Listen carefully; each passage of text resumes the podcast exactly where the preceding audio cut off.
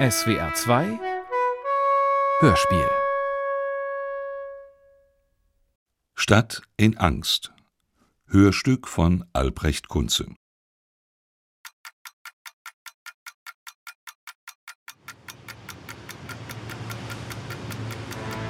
In diesem Moment stecke ich in einem Schutzanzug, der in einem Schutzanzug steckt, der in einem Schutzanzug steckt. Deswegen klingt meine Stimme so, wie sie klingt. Und deswegen ist meine Sicht so, wie sie ist. Bedingt durch eine Gegebenheit von Schutzanzügen, bei denen nur ein kleiner Bereich für das im Vergleich zum restlichen Anzug relativ unbewegliche Sichtfenster vorgesehen ist. Deswegen ist meine Sicht so, wie sie ist, was nicht ungefährlich ist und Auswirkungen haben kann auf das, was geschehen könnte und vielleicht noch geschieht, weil mit begrenzter Sicht man vielleicht etwas übersieht oder das, was geschieht, Wendungen vollzieht, die man nicht immer vorhersehen kann. Ich stehe auf einer Anhöhe und schaue auf die unter mir liegende Stadt, beziehungsweise schaue auf das, was von ihr zu sehen ist, denn ich schaue auf ein Meer aus Plastikplanen, auf ein Meer aus halbtransparenten, farblosen Plastikplanen, in dem die wenigen blauen und roten sofort ins Auge fallen, weil man ein Muster in ihrer Verteilung erkennen will. Etwas, das etwas sagt, besagt oder aussagt oder sonst wie zu einem spricht. Aber jetzt, während allmählich die Dunkelheit einsetzt, verschwinden die Farben und alles wird zu einer unruhigen dunklen Fläche, die bis eben noch dieses Meer aus Plastikplanen gewesen ist, mit denen jedes Gebäude umhüllt ist und ebenso die behelfsmäßigen Barrikaden, die die Stadt zerschneiden und zerteilen und in Zonen auf- und einteilen. Es heißt, dass wenn man sich mit einer gewissen Geschwindigkeit umdreht und dabei einen Schritt auf die Seite geht, dass man dann in der Stadt in Angst steht. Dem Ort, wo die Angst umgeht und wo sich alles um Angst und Bedrohung dreht. Um Angst, die aus Bedrohung entsteht und das Bedrohliche von Angst. Und vielleicht ist es das, was mit Claudia passiert ist oder gerade passiert. Dass sie sich mit einer gewissen Geschwindigkeit umdreht und dabei einen Schritt auf die Seite geht und jetzt in der Stadt in Angst steht und, da niemand an einem solchen Ort sein will, liegt es nahe, dass es für Claudia jetzt darum geht, ob es für sie einen Weg gibt, der aus der Stadt in Angst hinausgeht und wenn möglich, noch darüber hinaus und bis dorthin geht, wo sie gewesen ist, kurz bevor sie sich umdreht und dabei einen Schritt auf die Seite geht. Sie sagt, die Sache ist eigentlich ganz einfach. Statt in Angst sollte ich dort sein, wo Angst nicht ist, wo Angst nicht innerhalb und außerhalb von mir ist. Oder? Ja, die Sache ist eigentlich ganz einfach. Statt in Angst sollte man dort sein, wo man jenseits von ihr ist, wo man unbedrängt und befreit von ihr ist. Aber unabhängig davon, ob man glaubt, die einfachen Dinge könnten funktionieren, unabhängig davon kann es passieren, dass man eine falsche Bewegung macht, dass man nach hinten sich umdreht und dabei zur Seite geht. Oder aber, dass jemand auf einen zugeht, weil eine falsche Bewegung nicht die sein muss, die man selber macht. Auf jeden Fall kann es passieren, dass man mit einem Mal dort steht, wo man vorher ganz sicher nie sein wollte. Wo man ganz sicher vorher nie sein wollte, aber wo Claudia jetzt ist, die sich mit einer gewissen Geschwindigkeit umdreht und dabei einen Schritt auf die Seite geht und jetzt in der Stadt in Angst steht, von der es heißt, dass es aus ihr nur hinausgeht, indem man sich in sie hineinbewegt.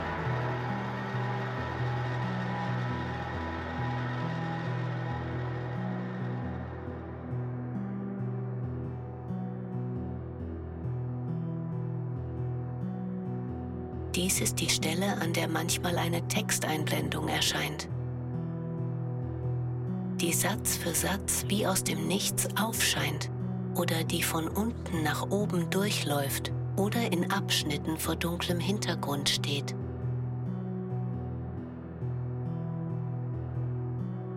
Eine Texteinblendung, in der es um die Vorgeschichte geht, von dem, was folgt, aber die für das, was folgt, nur bedingt wichtig ist, weil sie nicht wirklich Bedingung, aber unbedingt hilfreich dabei ist, dass man dem Nachfolgenden folgt und dass das Nachfolgende einsetzen kann, wo es will. Eine Texteinblendung, die eher Hilfsmittel für das Erzählen ist, als dass sie für das, worum es geht, gehen soll und gehen wird, wichtig ist und bei der unwichtig ist, ob die Vorgeschichte, von der sie erzählt, realistisch oder wahrscheinlich oder wahrscheinlich unwahrscheinlich oder komplett fantastisch ist.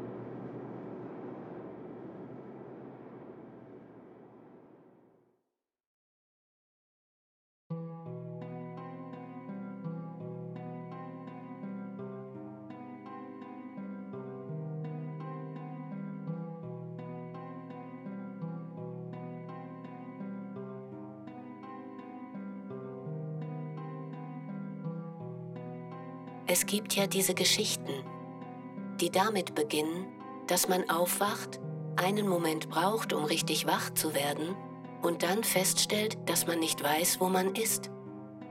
Und weil man nicht weiß, wo man ist, auch nicht weiß, wie man dort, wo man ist und aufgewacht ist, hingekommen ist. Für einen Moment denkt man, dass man noch im Schlaf oder noch nicht richtig wach ist, weil das ja selten ist, dass man gleich nach dem Aufwachen richtig wach ist.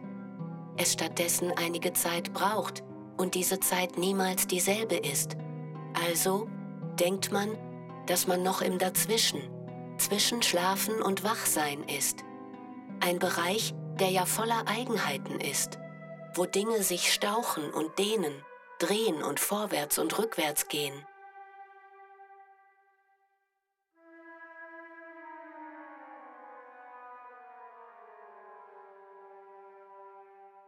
Aber dann vergeht etwas Zeit und nach dieser Zeit weiß man immer noch nicht, wo man ist. Weiß man immer noch nicht, wie man dort, wo man jetzt ist, hingekommen ist. Und weil dies so ist, fragt man sich, träume ich? Obwohl man, schon während man sich dies fragt, sich sicher ist, dass dies kein Traum ist und dass man wach ist, also sagt man sich, nein, ich träume nicht. Und weil man sich dessen sicher ist und dort, wo man jetzt ist, alles unvertraut und unbekannt ist, weil dies so ist, taucht diese Frage auf und verschwindet nicht und man fragt sich, wo bin ich? Eine Variante dieses Beginns ist, man wacht auf und weiß nicht, wo man ist und wie man dort, wo man ist, hingekommen ist, weswegen man voller Angst und am Rand von Panik ist. Und nach einem Moment, in dem man voller Angst und am Rand von Panik ist, schreckt man mit einem Mal auf und alles ist so, wie es immer ist. Man ist dort, wo man nach dem Aufwachen sonst auch ist und man weiß, dass dies nur ein Traum gewesen ist. Aber nach einem weiteren Moment schreckt man noch einmal auf und weiß wieder nicht, wo man ist. Vermutlich, weil das Aufwachen am bekannten und vertrauten Ort ebenfalls nur ein Traum gewesen ist. Es bis hierhin ein Traum in einem Traum gewesen ist.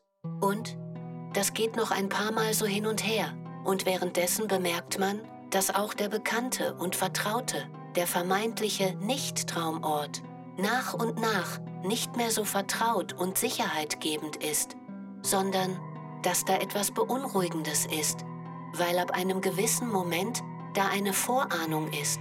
Eine Vorahnung, dass hier etwas nicht stimmt und nicht in Ordnung ist. Und dann schreckt man noch einmal auf und nach einer gewissen Zeit wird klar, dass dieses Aufschrecken das letzte gewesen ist und dass man dort, wo man jetzt ist, bleibt und dass dies dort ist, wo man nicht weiß, wo man ist und wie man dort, wo man jetzt ist, hingekommen ist.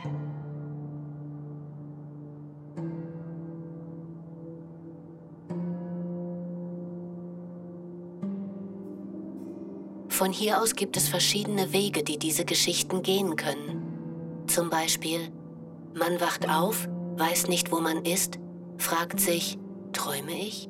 Sagt sich, nein, ich träume nicht und fragt sich, wo bin ich? Und stellt dann fest, dass man nicht nur nicht weiß, wo man ist und wie man dort hingekommen ist, sondern stellt ebenso fest, dass man in seinen Bewegungsmöglichkeiten eingeschränkt ist, weil man angekettet oder auf ein Bett oder eine Vorrichtung aus Metall festgeschnallt oder in einem sehr beengten Behältnis eingesperrt ist. Oder man wacht auf und weiß nicht, wo man ist, überzeugt sich, dass dies kein Traum ist und so gut und überzeugend dies möglich ist und stellt dann fest, dass man dort, wo man ist, nicht alleine ist. Vielleicht sofort, vielleicht verzögert, je nachdem, wie viel Licht dort ist, wo man aufgewacht ist und wie schnell man richtig wach geworden ist, stellt man fest, dass man dort, wo man jetzt ist, nicht alleine ist, sondern dass da noch andere sind, die man nicht kennt und die, nachdem sie wach geworden sind, sich ebenfalls fragen, wo sie sind und wie sie dort, wo sie jetzt sind, hingekommen sind. Und dann ebenfalls bemerken, dass dort, wo sie jetzt sind, sie nicht alleine sind, sondern dass da noch andere sind. Und auch hier kann es vorkommen, dass neben einem selbst auch all diese anderen in ihren Bewegungsmöglichkeiten eingeschränkt sind, weil auch sie angekettet oder sonst wie fixiert sind. Aber ganz gleich, ob dies der Fall ist oder nicht, das Entscheidende und stets Übereinstimmende ist, dass alle nicht wissen, wo sie sind und dass alle, die miteinander an dem für sie unbekannten Ort aufgewacht sind, in dem Moment, in dem sie aufgewacht sind, einander unbekannt sind.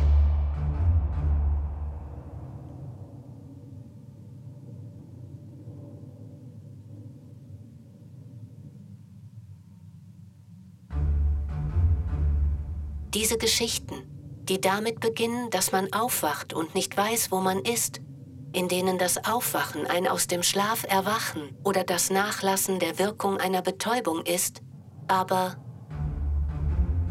darüber hinaus auch als ein zu sich kommen oder zu sich selbst kommen bzw. zu sich selbst kommen wollen zu verstehen ist, ein Versuch, sich seiner selbst bewusst zu werden ist, diese Geschichten sind, da das Ich im Sich oder Selbst nicht ohne einen Ort, eine Verortung zu erfassen ist, ganz einfach, weil das Ich an sich ja nicht greif oder begreifbar ist, diese Geschichten sind, weil in ihnen eine sichere Verortung zumindest zunächst unmöglich ist, immer auch ein Angriff auf die Gesichertheit dieses Ichs, eine Infragestellung, ob Ich zu sein und zu sagen überhaupt möglich ist, was bedeutet, worum es im Kern oder am Anfang dieser Geschichten geht, je nachdem, ob man den weiteren Verlauf als spiralförmig oder geradlinig versteht. Worum es dort geht, ist der Schrecken über die Ungesichertheit der eigenen Existenz. Kommt man zu sich und stellt fest, dass man nicht weiß, wo man ist, und stellt dann fest, dass man in seinen Bewegungsmöglichkeiten eingeschränkt ist, weil man angekettet oder festgeschnallt oder auf ein Bett oder eine Vorrichtung aus Metall fixiert ist, taucht nach einem gewissen Moment, in dem man in Unglaube oder Verweigerung die neue Lage anzuerkennen ist, taucht wie aus dem Nichts ein Unbekannter auf, der weder sagt, wer er ist, noch preisgibt, an welchem Ort man ist, der stattdessen in Andeutungen und Rätseln spricht und der dafür verantwortlich ist, dass man in dieser Lage ist. Und wenn er nicht indirekt über Lautsprecher zu einem spricht, stets im Dunklen bleibt, so dass sein Gesicht nie zu sehen ist. Mit dieser Figur und mit dem Umstand, dass man angekettet ist, verschiebt sich der Fokus von dem Nicht-Wissen, wo man ist, hin zu Nicht-Wissen, ob Überleben möglich ist, beziehungsweise was, um zu überleben, man bereit zu tun wie weit man bereit zu gehen ist. Denn der Unbekannte, wer immer er auch ist, hat den Raum präpariert und Apparaturen installiert.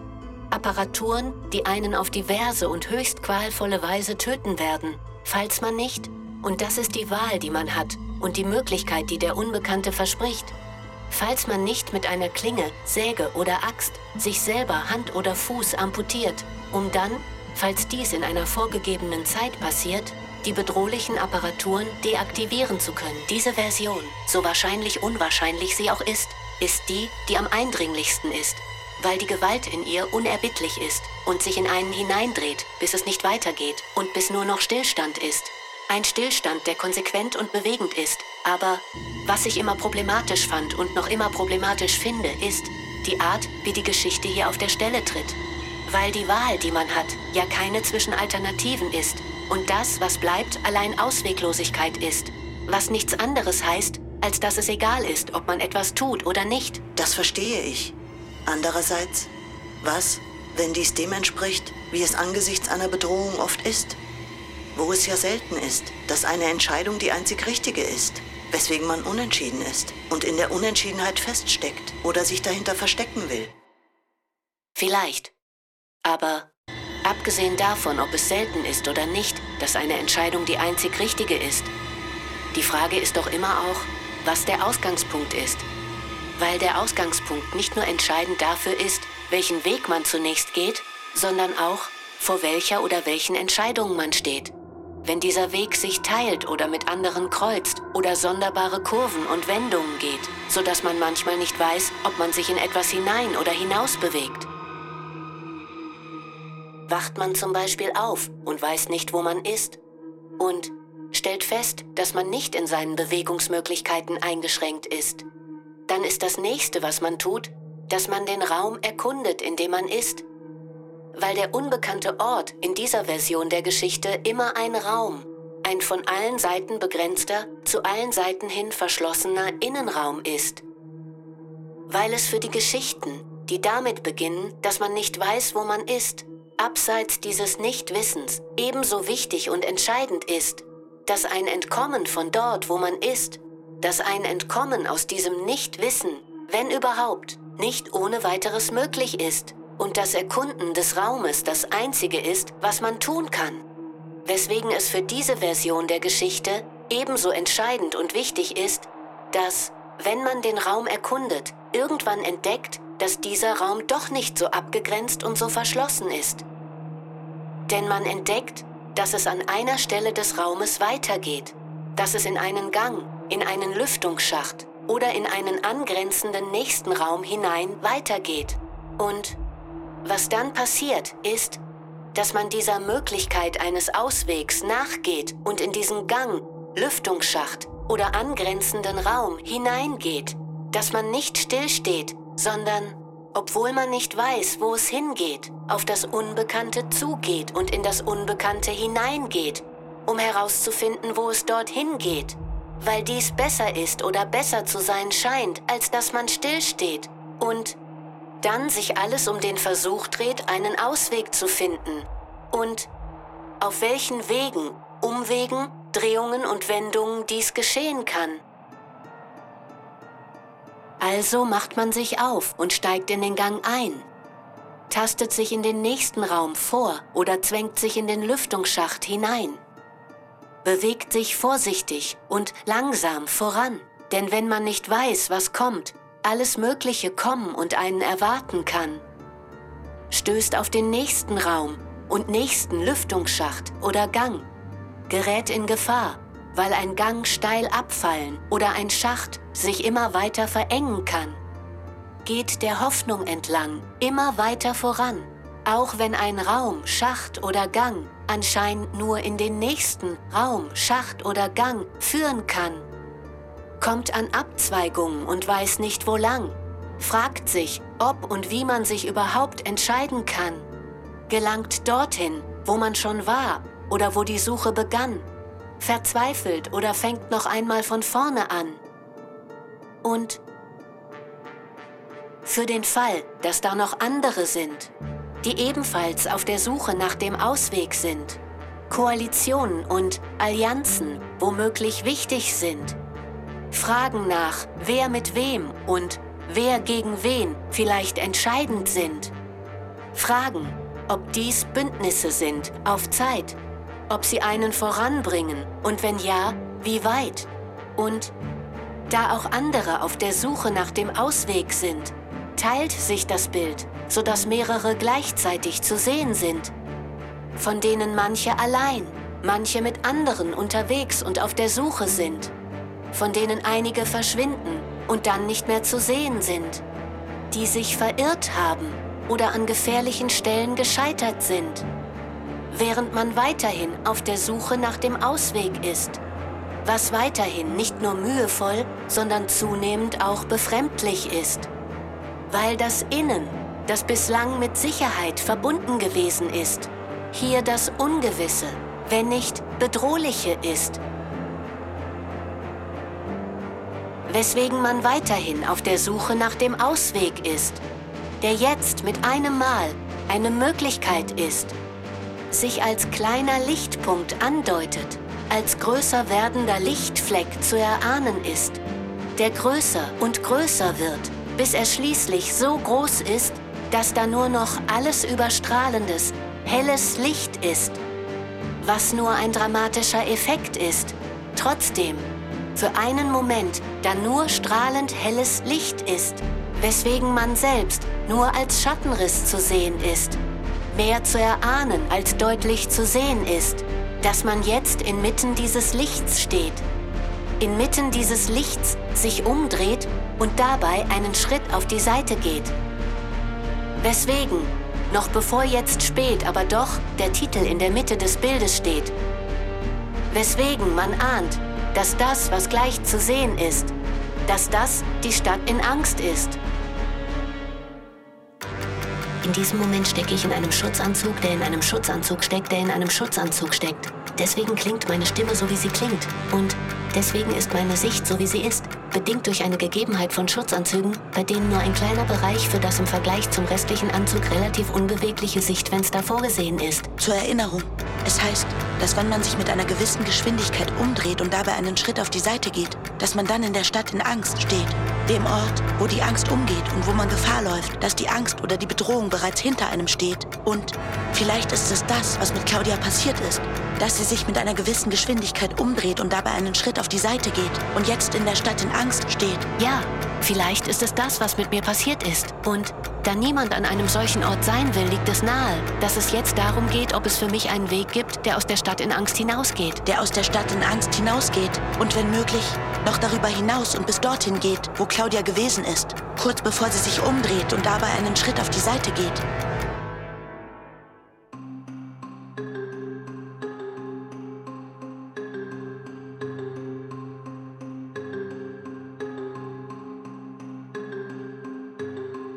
In Stadt in Angst ist die Lage angespannt und nur schwer zu überblicken.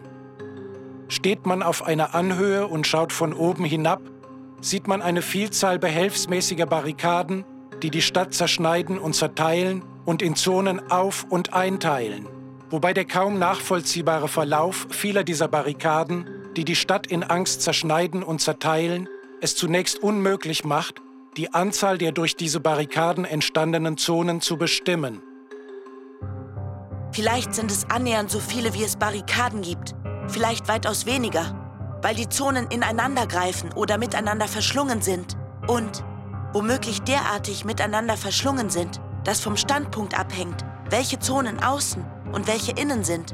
Aber unabhängig davon, wie viele Zonen es tatsächlich gibt. Unabhängig davon, wie viele Zonen es tatsächlich gibt, was man als erstes wahrnimmt und als erstes sieht, sind die Barrikaden, die zunächst im Zickzack gehen, in unregelmäßig geschwungenen Wellen weitergehen, dann schnurgerade, dann in weitem Bogen, dann wieder gerade und dann um 180 Grad gewendet und parallel zu sich selbst zurück.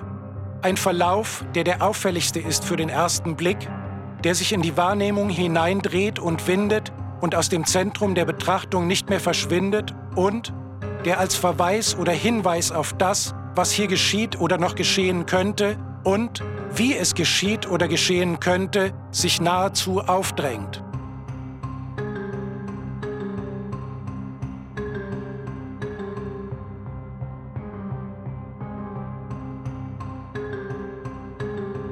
Abend, Dämmerung, innen und außen zugleich. Irgendwo in der Stadt in Angst, vielleicht am Rand des ungeklärten Gebietes zwischen den Zonen, verschwommene Linien und Flächen, Schemen der Barrikaden oder der Blick durch ein von Feuchtigkeit beschlagenes oder verdrecktes oder verkratztes Sichtfenster, was in diesem Fall bedeutet, das, was man sieht, ist nur das, was man zu sehen glaubt oder vermutet.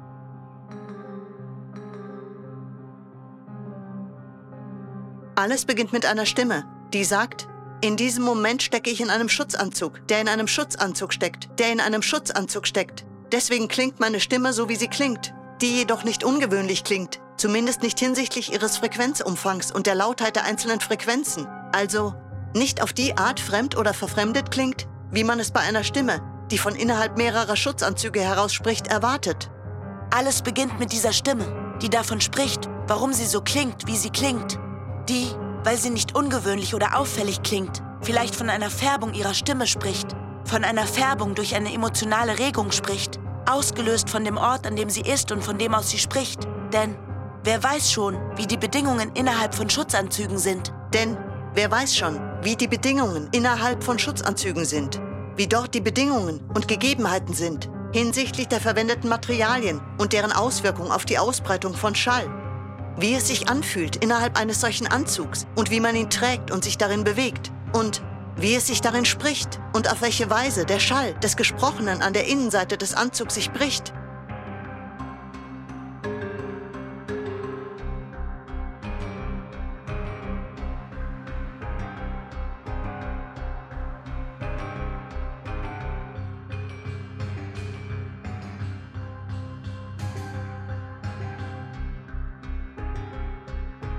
Immer noch Abend, Dämmerung, vielleicht am Rand des ungeklärten Gebietes zwischen den Zonen.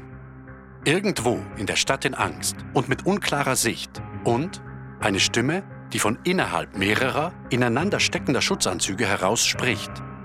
Die davon spricht, warum sie so klingt, wie sie klingt, was man als Hinweis nimmt, dass etwas mit ihr oder etwas in diesem Moment nicht stimmt, was den Ton setzt für das, was folgt und den Ort benennt, an dem dies erfolgt. Und was darauf folgt, ist Stille.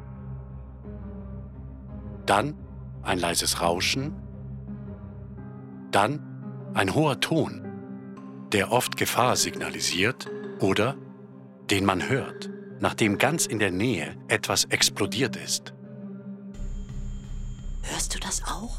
Ja, was ist das? Ich weiß nicht, aber Vielleicht ist die Frage nicht, was es ist, sondern wo es ist. Du meinst, ob es innen oder außen ist? Ja, ob es innerhalb von dir oder außerhalb von dir, also im Außen ist. Und wenn es im Außen ist, für den Moment ganz gleich, was dieses Außen ist und wo genau es dort in diesem Außen ist. Was aber, wenn es nicht dort ist? Wenn es nicht im Außen ist, sondern in mir und wenn es in mir ist, es ja dann in meinem Kopf ist, beziehungsweise sehr wahrscheinlich dann in meinem Kopf ist. Wie kannst du hören, was da ist?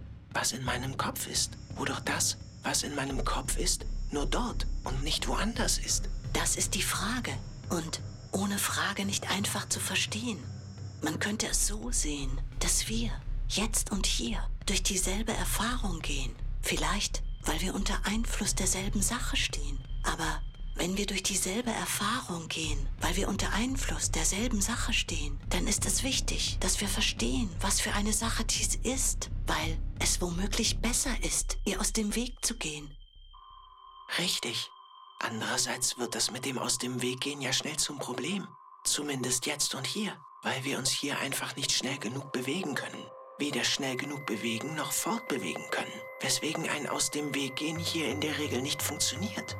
Vielleicht sollten wir eine Verbindung ziehen, von bewegen, zu stehen, zu verstehen und dann sehen, ob dies für das aus dem Weg gehen eine Hilfe ist. Was ich meine ist, manchmal ist es doch so, dass, wenn man etwas nicht versteht, man das, was man nicht versteht, für den Moment auf die Seite stellt und sich an das hält, was man weiß und von da aus weiterdenkt. Ja, manchmal ist das so weil von der Seite aus man anders auf eine Sache sehen kann, man anderes bei dieser Sache sehen kann und so einen anderen Einblick bekommt auf eine Sache, die man zunächst nicht verstehen kann. Genau, weil es eine Verbindung gibt zwischen Sehen und Verstehen, beziehungsweise Verstehen und Sehen und etwas, das man nicht sehen kann, oft auch nicht verstehen kann. Das verstehe ich. Aber wenn wir jetzt und hier nicht schnell genug uns bewegen können, und somit nicht schnell genug uns fortbewegen können. Wie soll dann ein auf die Seite stellen möglich sein, das schnell genug ist, um etwas aus dem Weg zu gehen?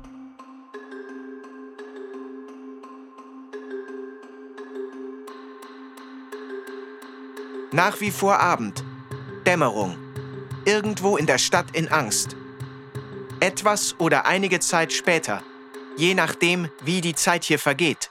Also, ob sie wie gewohnt oder gestaucht oder gestreckt oder womöglich sprunghaft oder im Zickzack vergeht. Blick aus der Höhe von direkt über Claudia auf Claudia hinab, die entlang einer behelfsmäßigen Barrikade sich mit vorsichtigen Schritten langsam voranbewegt. Unklar ist, ob diese Vorsicht daraus resultiert, dass dies ihre ersten Schritte hier sind dass dies womöglich Claudias ersten Schritte in der Stadt in Angst sind oder weil dieser Blick von direkt über ihr aus der Höhe auf sie hinab ihre Wahrnehmung und ihren Gleichgewichtssinn durcheinander bringt. Oder weil das Licht, das durch das Sichtfenster ihres Schutzanzuges nach außen dringt und dann nach vorne und nach unten geht, weil dieses Licht nur einen kleinen Bereich vor ihr kegelförmig erhält und diesen Bereich nur ungenügend erhält. Mal langsam gleitend, mal ruckartig schnell bewegt sich der Lichtkegel vor Claudia hin und her. Bewegt sich hin und her, aber so sehr man auch hinsieht, man ist sich nicht sicher, was man dort sieht. Weil man innerhalb des erhellten Bereichs dunkle Stellen sieht, wie Schatten aussehende dunkle Stellen sieht, was Anlass zu Befürchtungen gibt, dass da irgendetwas oder irgendjemand sein könnte und auf Claudia wartet im fahlen Licht und man ahnt, dass sie nur klären kann, ob dies von Flecken auf ihrem Sichtfenster herrührt oder nicht, indem sie ihren Kopf auf die eine oder andere Seite dreht, ihren Blick von dort wegbewegt, wo dieser Blick gerade gewesen ist und diese Bewegung nicht ungefährlich ist. Und diese Bewegung alles andere als ungefährlich ist. Weswegen Claudia, die sich fragt, ob diese dunklen Stellen Schatten sind, sich ebenfalls fragt, ob dieses Licht überhaupt eine Hilfe ist. Weil es ja nicht wirklich hilfreich ist, wenn es zwar nicht mehr dunkel ist, aber trotzdem nicht zu erkennen ist, ob da, wo es jetzt nicht mehr dunkel ist, irgendetwas oder irgendjemand auf einen wartet oder nicht. Und weil ein Schatten ja nur ein Umriss, eine Ahnung oder Andeutung und nicht das Eigentliche ist. Eine Möglichkeit von etwas, das aber nicht zu sehen ist und dies oft bedrohlicher ist. Manche schreien, wenn sie in Angst oder Panik sind. Anderen raubt es den Atem, obwohl in ihrem Kopf viele Stimmen sind. Und wieder andere fangen zu singen an, damit dann, wenn sie in Angst oder Panik sind, sie nicht alleine sind. Eher leise und für sich. Denn wenn man zu sich selber singt und leise zu sich selber singt und weil Schall auf zwei verschiedenen Wegen, aber unterschiedlich schnell zu den den Schall verarbeitenden Stellen dringt, hört man, wenn man leise zu sich selber singt, sich selber zweimal und weil man den Zeitversatz räumlich interpretiert, es dann passiert, dass es so klingt, als ob da jemand Zweites zu sich und zu einem selber singt.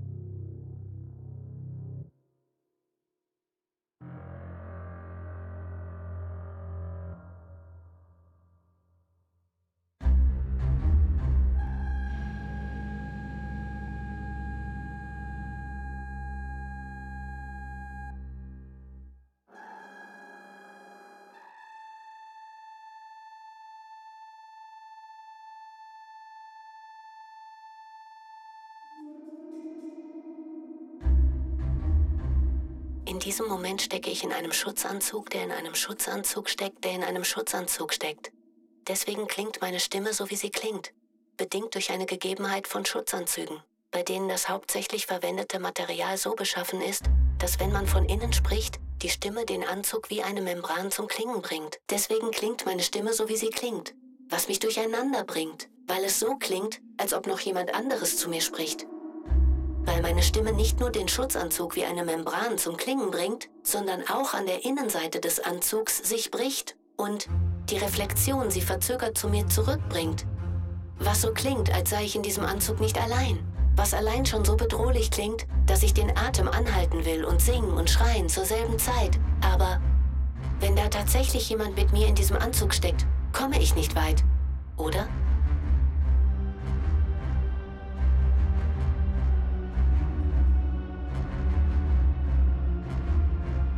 In Stadt in Angst geht die Angst um, geht in der Stadt um und um sie herum und aus Angst, die Angst könnte hinter einem gehen oder hinter einem stehen, dreht sich niemand um. Dreht sich niemand um. Und vielleicht geht es darum, die Angst nicht zu sehen oder nicht zu sehen, dass die Angst einen sieht. Geht es darum, Geht es darum, zu vermeiden, dass man sieht, dass die Angst einen ansieht und wie sie einen ansieht und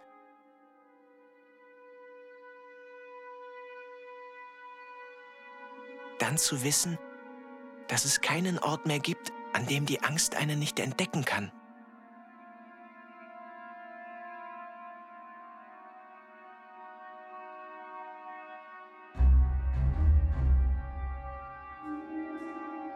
Erinnerst du dich? Claudia sagte, als sie auf dieser Anhöhe stand und von oben auf die unter ihr liegende Stadt hinabsah, sie sagte, die Sache ist eigentlich ganz einfach. Statt in Angst sollte ich dort sein, wo Angst nicht ist, wo Angst nicht innerhalb und außerhalb von mir ist. Ich erinnere mich. Claudia sagte, statt in Angst sollte man dort sein, wo man jenseits von ihr ist, wo man unbedrängt und befreit von ihr ist, aber unabhängig davon, ob man glaubt, die einfachen Dinge könnten funktionieren. Unabhängig davon kann es passieren, dass man eine falsche Bewegung macht, dass man nach hinten sich umdreht und dabei zur Seite geht. Oder aber dass jemand auf einen zugeht, weil eine falsche Bewegung nicht die sein muss, die man selber macht. Auf jeden Fall kann es passieren, dass man mit einem Mal dort steht, wo man vorher ganz sicher nie sein wollte.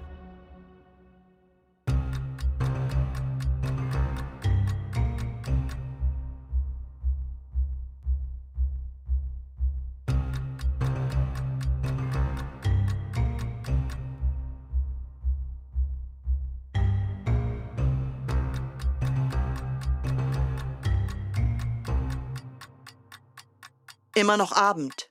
Außen. Dämmerung. Die jetzt in Richtung Dunkelheit sich bewegt. Etwas und gleichzeitig einige Zeit später, weil Zeit hier anders vergeht, weil Zeit in der Stadt in Angst gedehnt und gestaucht und sprunghaft und im Zickzack zugleich vergeht. Nach wie vor Blick aus der Höhe von direkt über Claudia auf Claudia hinab, die entlang einer behelfsmäßigen Barrikade sich langsam voranbewegt, während der Blick jetzt über sie hinweg und dabei nach unten geht.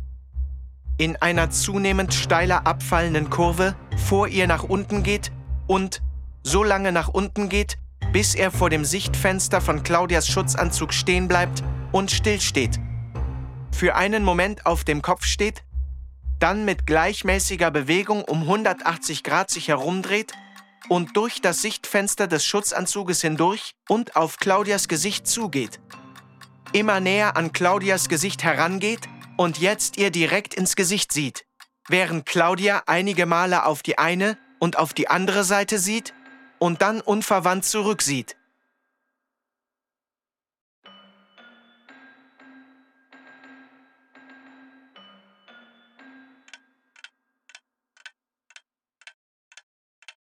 Während man Claudia ansieht und gleichzeitig sieht, dass Claudia unverwandt zurücksieht, fragt man sich, ob Claudia ihrerseits einen ansieht oder ob sie durch einen hindurch auf etwas sieht, das hinter einem sich befindet oder hinter einem geschieht. Jemand oder etwas oder ein Geschehen, das man selber nicht sehen kann, weil es außerhalb des eigenen Blickfelds sich befindet oder sich dort gerade vollzieht. Und weil man nicht sagen kann, wen oder was Claudia gerade sieht oder ansieht, man ebenfalls nicht sagen kann, was in ihrem Blick liegt, also was gerade in Claudia vorgeht oder was mit ihr geschieht. Wenn man an Claudias Blick vorbeisieht, entdeckt man zwei links und rechts an der Innenseite des Schutzanzuges auf der Höhe ihrer Augen befestigte, nach hinten gerichtete kleine Lampen, deren Sinn und Zweck es ist, dass wenn man Claudia von vorne ansieht, ihren Kopf sieht und nicht bloß das Sichtfenster als dunkle und undurchsichtige Fläche. Dass man ihren Kopf zumindest als Schattenriss sieht und, damit Claudia ihrerseits in der Dunkelheit etwas sieht, da das Licht von jeweils einem hinter jeder Lampe angebrachten Spiegel zum Teil zurückgeworfen wird und dann durch das Sichtfenster hindurch nach vorne und nach unten geht und dieses Licht jetzt wieder hin und her geht. Dieses Licht jetzt wieder hin und her geht und jetzt auch der Blick hin und her geht, der, nachdem er Claudia direkt ins Gesicht gesehen hat, sie einen Moment lang unverwandt angesehen und dann sich umgedreht hat, jetzt sieht, was Claudia gerade sieht. Jetzt sieht, was Claudia durch das Sichtfenster ihres Anzugs hindurch in diesem Moment gerade sieht. Die Dunkelheit vor ihr und wie sie mit Hilfe des Lichts aus ihrem Schutzanzug in diese Dunkelheit hineinsieht und jetzt sieht, wie dieses Licht in der Dunkelheit hin und her geht, da Claudia herauszufinden versucht, ob die dunklen Stellen, die sie im von diesem Licht kegelförmig erhellten Bereich vor sich sieht, ob diese dunklen Stellen Schatten sind oder von Flecken auf ihrem Sichtfenster herrühren.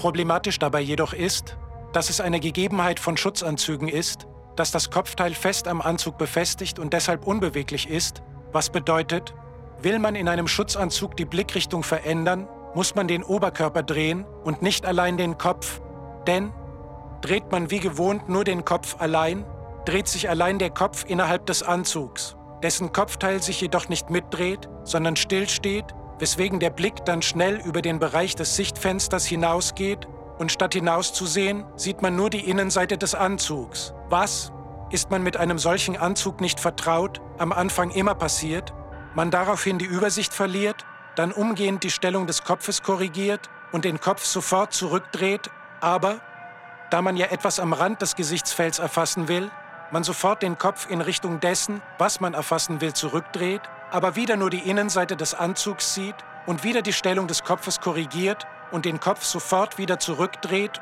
und das wiederholt sich. Und ist man mit einem Schutzanzug unvertraut, wiederholt es sich wieder und wieder in schneller Folge mit der Folge, dass man in schneller Folge abwechselnd erst etwas sieht und dann wieder nichts, dass wie bei einem Flackerlicht man in schneller Abfolge wieder und wieder erst etwas sieht und dann wieder nichts und die Folge davon ist, dass einem schlecht davon werden kann oder man ins Schwanken gerät oder die Orientierung verliert. Was den meisten passiert, die mit einem Schutzanzug unvertraut sind, aber auch denjenigen passieren kann, die mit Gefahren und Schutzanzügen erfahren sind. Und ganz gleich, ob sie währenddessen in Gefahr sind oder nicht.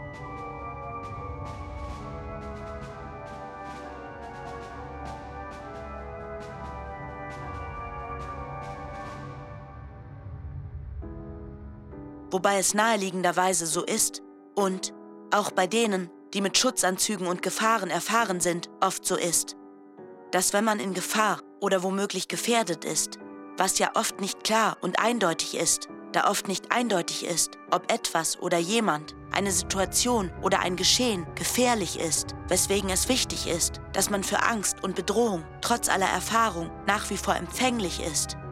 Wobei es naheliegenderweise so ist, dass in Gefahr oder womöglich gefährdet zu sein, die Gefahr aufgrund der Gegebenheiten von Schutzanzügen in einem Schutzanzug die Kontrolle zu verlieren, eindeutig erhöht.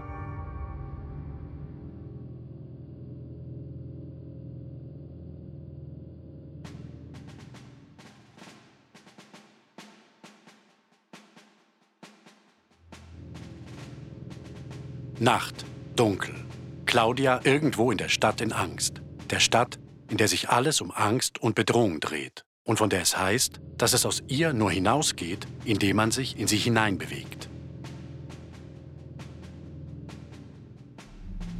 Nicht sicher ist, ob Claudia dies weiß oder zumindest ahnt, dass es aus der Stadt in Angst nur hinausgeht, indem man sich in sie hineinbewegt. Was jedoch auffällt, ist, dass ihr Blick immer wieder auf die Seite geht. Vielleicht, weil sie überlegt, dass wenn sie ebenfalls auf die Seite geht, sie sich vor und zurück zugleich bewegt und trotzdem vorankommt.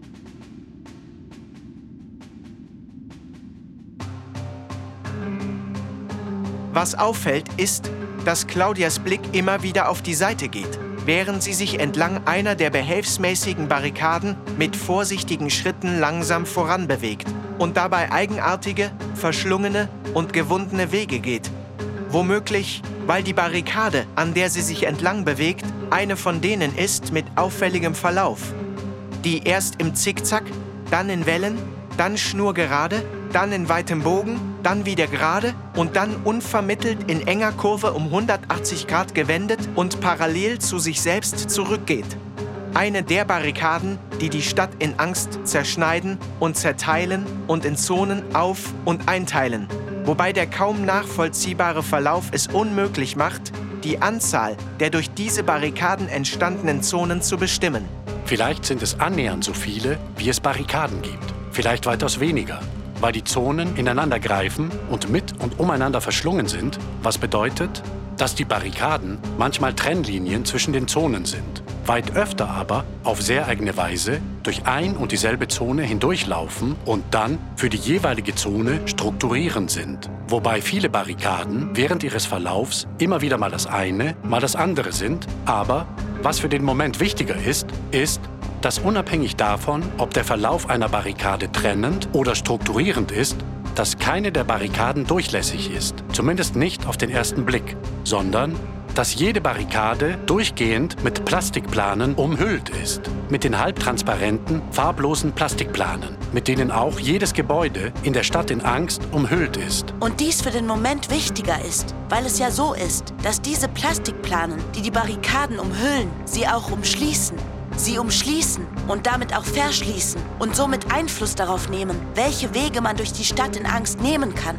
Und welche Wege Claudia jetzt gehen kann, deren Blick in diesem Moment immer wieder auf die Seite geht. Vielleicht, weil sie überlegt, ob es besser ist, wenn sie ebenfalls zur Seite geht. Und während Claudias Blick jetzt immer wieder in diese Richtung geht, während sie mal nur ihren Kopf, mal ihren Oberkörper hin und her dreht, Während Claudia allmählich lernt, wie man in einem Schutzanzug für eine Veränderung der Blickrichtung vorgeht, denkt sie, Vielleicht schwanke ich oder zittere ich oder schwanke und zittere zur selben Zeit. Was bedeutet, mein Blick kommt nicht weit, bis auch er zu schwanken oder zu zittern beginnt oder beides zugleich. Und während dies geschieht, kann ich nicht sagen, was warum geschieht. Ob das Zittern meines Blicks Folge meines Zitterns ist oder mein Zittern die Folge davon ist, was mein Blick sieht.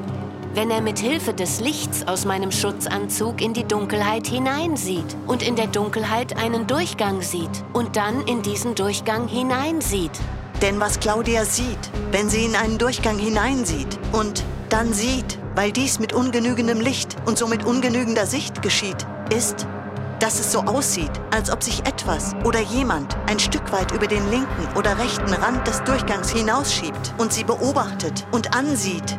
Und und unabhängig davon, ob dies tatsächlich geschieht, dass dies so aussieht, liegt daran, dass bei ungenügendem Licht Vorder- und Hintergrund und alles dazwischen auf und übereinander liegt. Und die Ebenen in der Tiefe nicht mehr zu trennen sind. Ja, und es so aussieht, als ob sich jetzt etwas oder jemand ein Stück weit über den linken oder rechten Rand des Durchgangs hinausschiebt. Ein Stück weit nur hinausschiebt und mich beobachtet und ansieht. Und ich nicht sagen kann, ob es hilft, dass ich weiß, dass es diesen Zusammenhang gibt.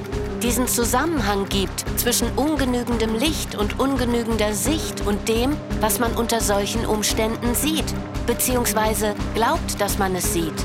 Weil selbst wenn ich weiß, dass es die Möglichkeit gibt, dass mein Blick etwas sieht, was gar nicht geschieht, selbst wenn ich weiß, dass es diese Möglichkeit gibt, bedeutet dies, dass es ebenso möglich ist, dass genau das geschieht, was mein Blick in diesem Moment sieht. Oder? Ja. Und dieser Blick jetzt zusätzlich sieht, dass das, was über den linken oder rechten Rand des Durchganges sich hinausschiebt, nur zum Teil zu sehen ist, weil es nur seitlich angeschnitten zu sehen ist. Und dieser An- oder Ausschnitt weitaus bedrohlicher ist als viele andere.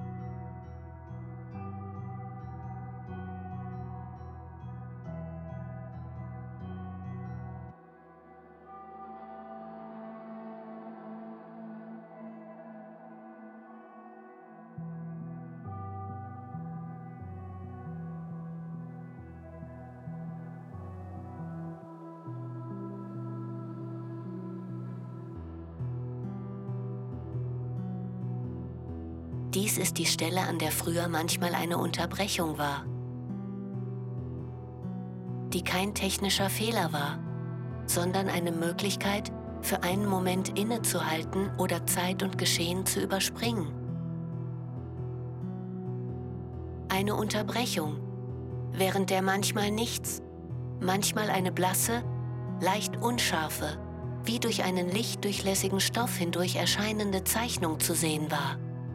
Oder, wenn es zusätzlich zu Zeit und Geschehen auch darum ging, Raum zu überspringen, eine vereinfachte Karte, auf der eine wie von allein laufende Linie die Beschreibung der Strecke war, die während der Unterbrechung überwunden wurde. Eine Linie, die keine durchgängige, sondern eine gepunktete oder gestrichelte war, der man die Anforderungen des Weges nie ansah, aber da sie als Darstellung offensichtlich ebenfalls nur eine Vereinfachung war, unausgesprochen immer zu sagen schien, dass es Aufgabe der Betrachtenden ist, sich das, was zur Überwindung dieser Strecke notwendig ist, selber vorzustellen.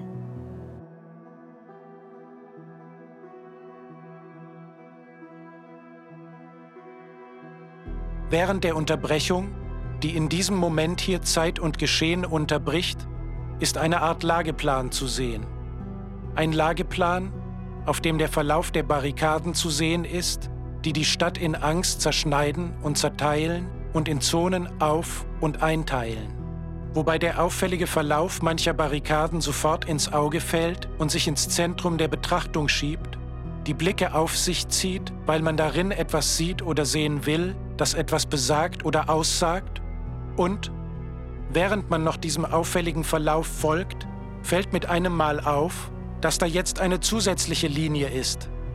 Dass da jetzt zusätzlich eine gepunktete Linie ist, deren Entstehung zunächst unbemerkt geblieben ist, vermutlich, weil eine Linie aus Punkten einige Zeit und einige Punkte braucht, bis sie überhaupt eine Linie ist und als solche zu erkennen ist, fällt mit einem Mal auf, dass da jetzt diese gepunktete Linie ist, bei der jeder neu hinzukommende Punkt erst einige Male aufblinkt, bevor er Teil und somit Verlängerung der Linie ist, die jetzt auf dem Lageplan ihren eigenen Weg entlang oder gekreuzt zu den dort dargestellten Barrikaden geht und man ahnt, dass diese Linie für Claudias Weg steht, die, während erst nur ihr Blick immer wieder auf die Seite geht, sich fragt, ob es besser ist, wenn sie ebenfalls auf die Seite geht, weil, wenn man auf die Seite geht, man vorwärts und rückwärts zugleich geht und trotzdem vorankommt.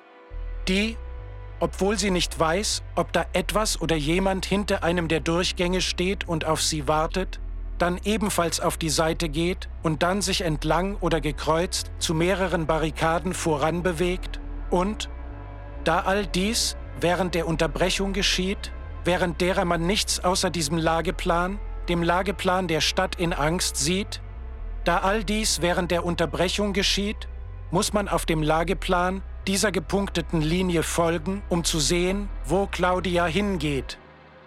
Muss man dieser Linie folgen, die sich jetzt wieder auf eine der Barrikaden zubewegt, immer näher an diese eine Barrikade herangeht, dann stillsteht, während der vorderste Punkt einige Male aufblinkt, das Blinken dann aufhört und dann die Linie verschwindet.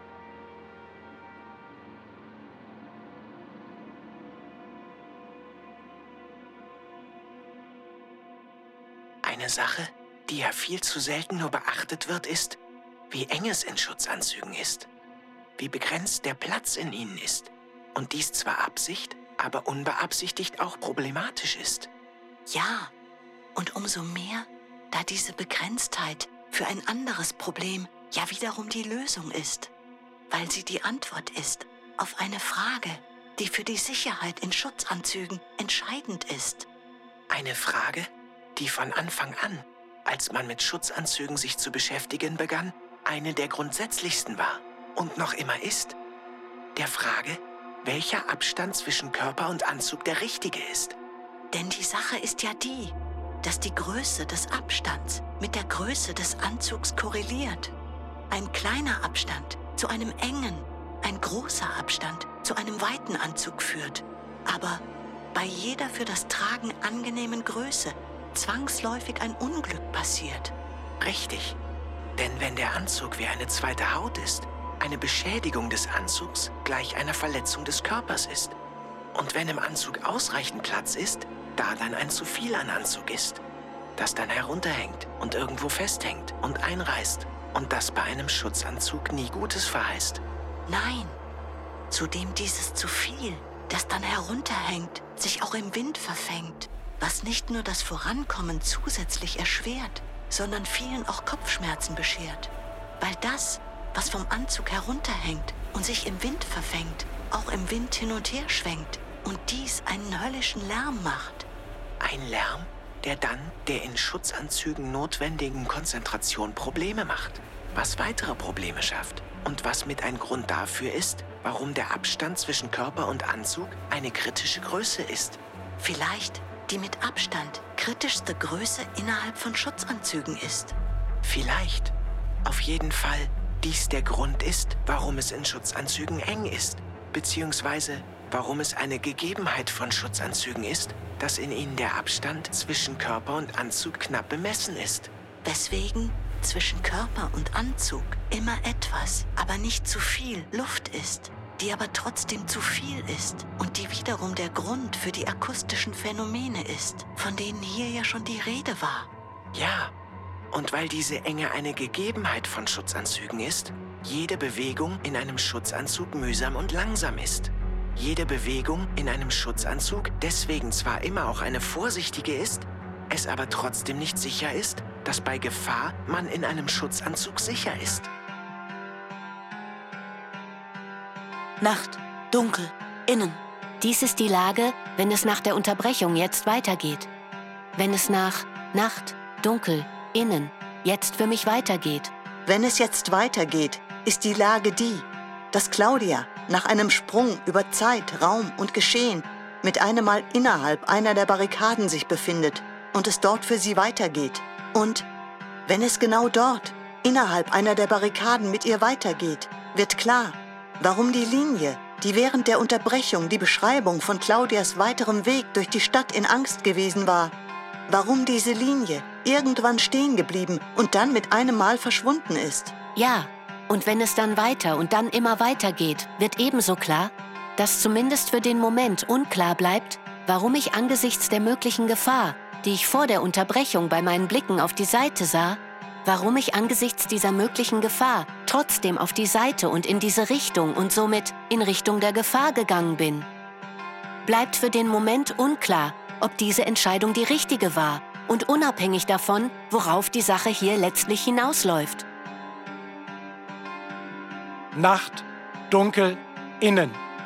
Claudia innerhalb einer der Barrikaden, die von innen begehbar ist, was zunächst überraschend ist und die womöglich deswegen von innen begehbar ist, weil sie unter den Barrikaden, die die Stadt in Angst zerschneiden und zerteilen und in Zonen aufteilen, eine besondere ist, oder aber weil dies eine Gegebenheit aller oder einiger Barrikaden in der Stadt in Angst ist, dass sie nicht scharfe Trennlinien sind, sondern Grenzbereiche zwischen den Zonen. Claudia innerhalb einer der Barrikaden, die, wenn man jetzt wieder bei ihr ist, bereits in Bewegung ist. Man unvermittelt und mitten in der Bewegung wieder bei ihr ist und der man jetzt dabei folgt, wie sie erst im Zickzack und dann unregelmäßig geschwungene Wege geht. Dann schnurgerade, dann in weitem Bogen, dann wieder gerade und dann unvermittelt in enger Kurve um 180 Grad gewendet und parallel zu sich selbst zurück immer weitergeht. Und während man ihr dabei folgt, Während man ihr dabei folgt, der Blick zunächst hinter ihr ist, einige Meter hinter ihr ist, so dass Claudia zunächst nur als Schattenriss gegen das Licht aus ihrem Schutzanzug zu sehen ist. Und dies ein Blickpunkt ist, der sowohl Claudias in Bewegung sein wie auch ihr ausgeliefert sein an dieses in Bewegung sein auf besondere Weise sichtbar macht, weil von dort aus besehen es den Eindruck macht, als wäre das in Bewegung sein das Einzige, was Claudia tun kann. Als wäre die Richtung, in die sie geht, die einzige, in die sie gehen kann, obwohl ihr Weg trotz des auffälligen Verlaufs bislang nirgendwo hinzuführen scheint. Nacht, dunkel, Innen. Claudia innerhalb einer der Barrikaden, deren auffälligem Verlauf sie weiter folgt. Und während man Claudia dabei folgt, kommt eine Erinnerung auf. Wie man von der Anhöhe hinab auf die Stadt in Angst sieht. Und wie sich der auffällige Verlauf mancher Barrikaden sofort ins Zentrum der Betrachtung schiebt, weil man in diesem Verlauf etwas sieht oder sehen will, das von Bedeutung ist. Kommt der Gedanke auf, dass Claudia in einer solchen Barrikade unterwegs ist und wenn dies der Fall ist, dieser auffällige Verlauf bei ihrem Versuch, einen Weg aus der Stadt in Angst hinauszufinden, noch eine Rolle spielen wird. Nacht, dunkel, innen. Dieser Blick, der mir seitdem es für mich wieder weitergeht, folgt. Mir in meinem Rücken, aber mit sicherem Abstand folgt und mir so beharrlich folgt, dass ich zunehmend unsicher werde, ob er mir tatsächlich folgt oder nicht mich vor sich hertreibt. Dieser Blick geht jetzt nach links, während er gleichzeitig näher an mich herangeht, mich dadurch nach rechts aus dem Bild herausbewegt und so weit nach rechts herausbewegt, dass nur noch ein Teil von mir zu sehen ist und das, was von mir noch zu sehen ist, seitlich angeschnitten ist, während das restliche Bild, der überwiegende Teil des Bildes, mehr oder minder dunkel ist und... Und die besondere Wirkung dieses Blickpunkts und dieses Blickwinkels ist, dass es so scheint, als ob dies der Blick von jemand ist, der hinter Claudia geht und im nächsten Moment von dort, von seitlich hinter ihr, auf sie zu und an sie herangeht, weswegen Claudia sich jetzt immer wieder in diese Richtung umdreht und mit diesem Blick, abseits der Dunkelheit, jetzt auf der rechten Seite des Bildes, zweierlei zu sehen ist. Zum einen in meinem Sichtfenster gespiegelt und leicht verzerrt das zu sehen ist, was im Licht meines Schutzanzugs in der Dunkelheit vor mir zu sehen ist. Zum anderen durch das Sichtfenster hindurch und seitlich angeschnitten ein Teil meines Kopfes zu sehen ist, den ich, während ich immer weiter vorangehe, immer wieder über die linke Schulter nach hinten drehe und in diese Richtung mich umdrehe und nach hinten mich umsehe und in den Momenten, in denen mein Blick nach hinten auf derselben Achse liegt, auf der entlang mich, der mich verfolgende Blick besieht, sich unsere Blicke für kurze Augenblicke immer wieder treffen während jetzt mehrere Blick- und Bewegungsrichtungen mit und gegeneinander gehen, sich aufeinander zubewegen, sich kreuzen und dann wieder auseinandergehen. Während all dies mit wechselnden Geschwindigkeiten und in unvorhersehbarer Abfolge passiert, man zeitweise die Übersicht verliert, auch weil der Blick nach hinten immer wieder über den Bereich des Sichtfensters hinausgeht und dann die Kontrolle verliert. Während all dies geschieht, springt der Blick mit einem Mal zu mir in den Schutzanzug hinein, springt in das Kopfteil meines Schutzanzugs hinein und nimmt meinen Blick ein. Nimmt Claudias Blick ein, weswegen man jetzt unvermittelt das sieht, was Claudia in diesem Moment gerade sieht. Und während man erst kaum mehr als die Dunkelheit selbst sieht, es nur einen Moment später so aussieht oder es danach aussieht, als ob Claudia immer wieder etwas auf die Seite schiebt, beziehungsweise indem sie in die Knie geht, etwas von unten anhebt und dann mit einer Drehung sich an etwas vorbei oder darunter hindurch bewegt. Ja, denn was man mit dem Blick durch mein Sichtfenster hindurch jetzt sieht, ist, dass sich mit einem Mal immer wieder etwas in meinen Weg schiebt. Was man zunächst nur deswegen sieht, weil man in der Dunkelheit mit einem Mal Reflexionen des Lichts aus meinem Schutzanzug sieht.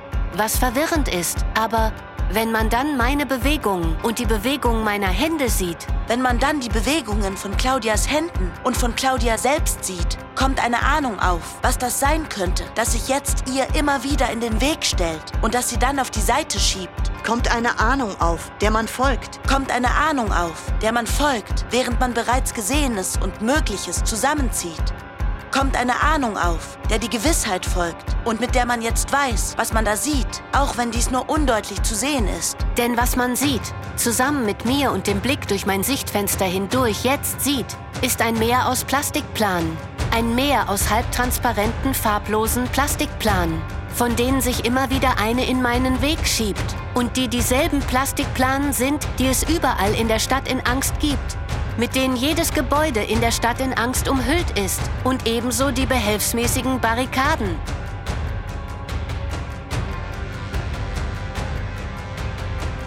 Nacht, dunkel, innen und außen zugleich oder irgendwo dazwischen. Nacht, dunkel, innen und außen zugleich oder irgendwo dazwischen. Claudia mit einem Mal in einem Meer aus Plastikplanen. In einem Meer aus halbtransparenten, farblosen Plastikplanen, die mit einem Mal aus der Dunkelheit von oben herabhängen, ihr im Weg hängen oder ihr den Weg verengen die das Licht aus ihrem Schutzanzug auf eine Weise reflektieren, sodass Claudia Gefahr läuft, die Übersicht zu verlieren und von denen sich immer wieder eine in ihren Weg schiebt und die sie dann auf die Seite schiebt und sich so Platz zum Weiterkommen verschafft. Was jedes Mal die für Plastikplanen charakteristischen Geräusche macht. Dieselben Geräusche, die ein Schutzanzug bei jeder Bewegung macht. Und diese Geräusche sich jetzt in den Vordergrund des Hörens drängen, sich einem aufdrängen und in Claudias Schutzanzug hineinzwängen und sich dort mit den Geräuschen, die ihr Anzug bei jeder Bewegung macht, vermengen und vermischen und Irgendwo dazwischen, zwischen dem Lärm, den das macht und dem, was dieser Lärm mit mir macht. Irgendwo dazwischen fragt man sich und frage ich mich, wo in diesem Moment der Blick ist, dessen Position zunehmend unklarer geworden ist und zudem es zunehmend fragwürdiger geworden ist, ob die Frage, ob er mir folgt oder mich verfolgt oder mich vor sich hertreibt, nur eine Frage des Standpunkts ist. Nacht, innen, abwechselnd dunkel und hell. Claudia inmitten der Plastikplan, die das Licht aus ihrem Schutzanzug auf eine Weise reflektieren, dass Claudia Gefahr läuft, die Übersicht zu verlieren und weswegen der Blick jetzt schneller als bisher in Bewegung ist. Schnell hin und her springend an verschiedenen Orten ist und manchmal so schnell hin und her springt, dass er an verschiedenen Orten nahezu zugleich ist. Der jetzt hinter Claudia ist, in ihrem Rücken und seitlich hinter ihr ist, in ihrem Schutzanzug und durch das Sichtfenster hindurch Claudias Blick ist und der jetzt auch vor Claudia ist, inmitten und zwischen diesen Plastikplanen ist und durch eine oder mehrere Plastikplanen hindurch von vorne auf Claudia zurücksieht, die man dann nur verschwommen und undeutlich sieht und die, indem sie die Plastikplanen auf die Seite schiebt oder unter ihnen sich hindurch bewegt, auf den Blick zugeht und trotz dieser Hindernisse sich immer weiter voran bewegt. die immer weiter vorangeht und, so scheint es, mit einem Mal schneller und dann immer schneller vorangeht. Ja, mit einem Mal geht es schneller voran, geht es immer schneller voran. Und weil es trotz dieser Hindernisse immer schneller vorangeht, wird mir klar, dass dies der Punkt ist, von dem ab es auf eine Art Entscheidung zugeht. Wird mir klar, dass sich jetzt entscheiden wird, ob der bisherige Verlauf meines Wegs bei meinem Versuch, aus der Stadt in Angst hinauszufinden, eine Rolle spielen wird. Denn die Idee ist die, dass ein Weg, der sich auf so auffällige Weise windet, dass ein solcher Weg irgendwann in eine Spirale mündet und dass keine Spirale ohne Ende ist und es eine Gegebenheit von Spiralen ist, dass, wenn man schnell genug unterwegs in ihnen ist, dass in Spiralen dann alles zweimal oder von zwei Seiten vorhanden ist. Nacht, dunkel, innen. Claudia innerhalb einer Barrikade, die sich jetzt in die Tiefe windet. Die erst im Zickzack, dann in Wellen, dann gerade, dann in weiten Bogen, dann wieder gerade und dann um 180 Grad gewendet und parallel zu sich selbst zurückverläuft und die jetzt in eine Spirale mündet, die in immer enger werdenden Kurven sich hinabdreht und, da ein Körper beschleunigt wird, wenn er durch eine Kurve geht und zunehmend beschleunigt wird, je mehr Kurven es sind und je enger die Kurven sind, durch die er sich hindurch bewegt und je mehr Kurven es sind und je enger die Kurven sind, durch die er sich hindurch bewegt und da Claudia immer weiter die jetzt spiralförmig verlaufende Barrikade sich hinabbewegt, sie immer schneller sich auf das zubewegt, was Ziel ihres Vorhabens ist. Denn weil es ihre Idee ist, dass keine Spirale ohne Ende ist und wenn man schnell genug unterwegs in ihnen ist, dass in Spiralen dann alles zweimal oder von zwei Seiten vorhanden ist. Weil dies Claudias Idee ist, es jetzt ihr Vorhaben ist, immer schneller und schneller hinabzukommen, um derartig beschleunigt an den Punkt zu kommen, wo das Ende ihres Weges nicht nur das Ende ist, sondern am Ende das Ende auch ein Anfang ist.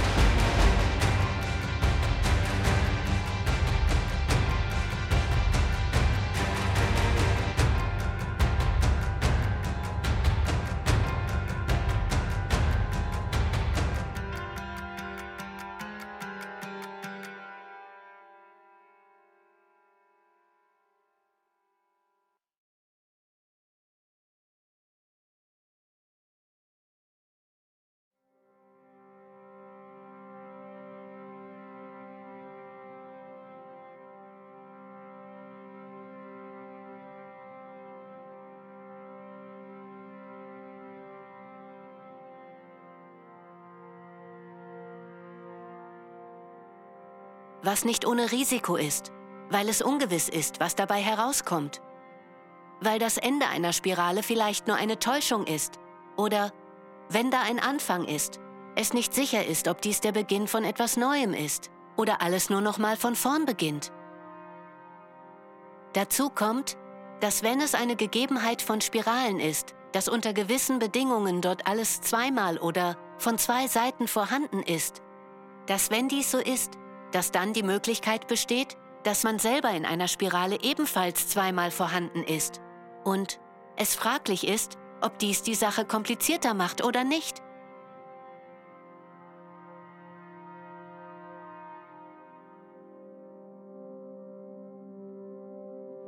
Auf jeden Fall bewege ich mich jetzt immer schneller und schneller hinab, während der Blick wieder hinter mir ist.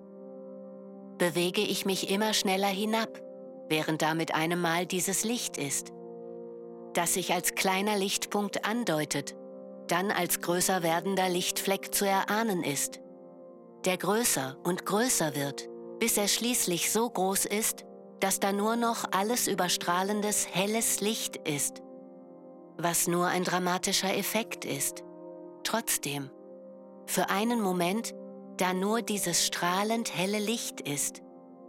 Und dieses Licht jetzt so hell ist, dass man zunächst nicht sehen kann, dass mein Weg hier zu Ende ist.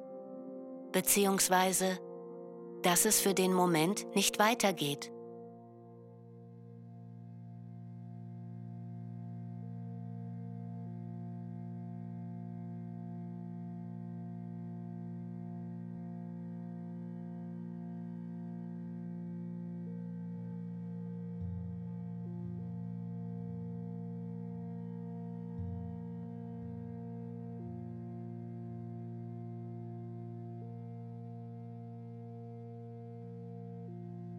Es braucht einen Moment, bis sich die Augen an dieses Licht gewöhnt haben.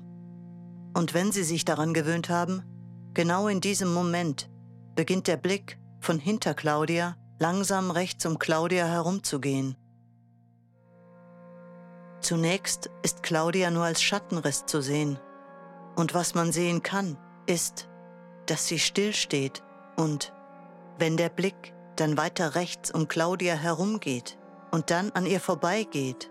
Und während Claudia sich links aus dem Bild herausbewegt, sieht man, dass Claudia mitten in der Bewegung stillsteht, dass ihr rechter Arm in der Vorwärtsbewegung nach vorne ausgestreckt und bis kurz vor dem Ellenbogen in dieses Licht hineingestreckt ist und in diesem Licht feststeckt, weswegen es für Claudia nicht weitergeht, während der Blick weiter rechts an ihr vorbeigeht und immer weiter auf das Licht zugeht und Claudia sich immer weiter links aus dem Bild heraus bewegt, dann ganz aus dem Bild heraus ist und für einen Moment da erneut nur dieses strahlend helle Licht ist. Und während man sich noch fragt, ob dies das Ende ist, mit einem Mal auf der linken Seite des Bildes der vordere Teil von Claudias Arm zu sehen ist mit einem Mal ihr rechter Arm ab kurz vor dem Ellenbogen aus dem Licht herausgestreckt und nach vorne ausgestreckt zu sehen ist. Der Blick also durch das Licht hindurchgegangen ist und jetzt in einer Kreisbewegung nach links um Claudias aus dem Licht herausgestreckten Arm herumgeht und sich dabei über die linke Seite umdreht.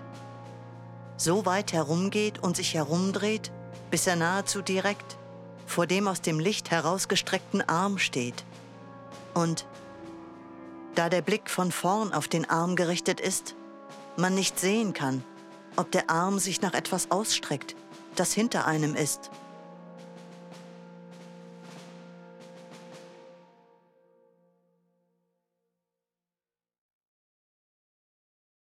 Stadt in Angst. Hörstück von Albrecht Kunze. Mit Nikola Duritsch, Clemens Giebel, Marie Löcker, Carolina Seibold, Claudia Splitt und Veit Sprenger. Mix, Musik und Regie Albrecht Kunze. Produktion Südwestrundfunk 2022. Dramaturgie und Redaktion Manfred Hess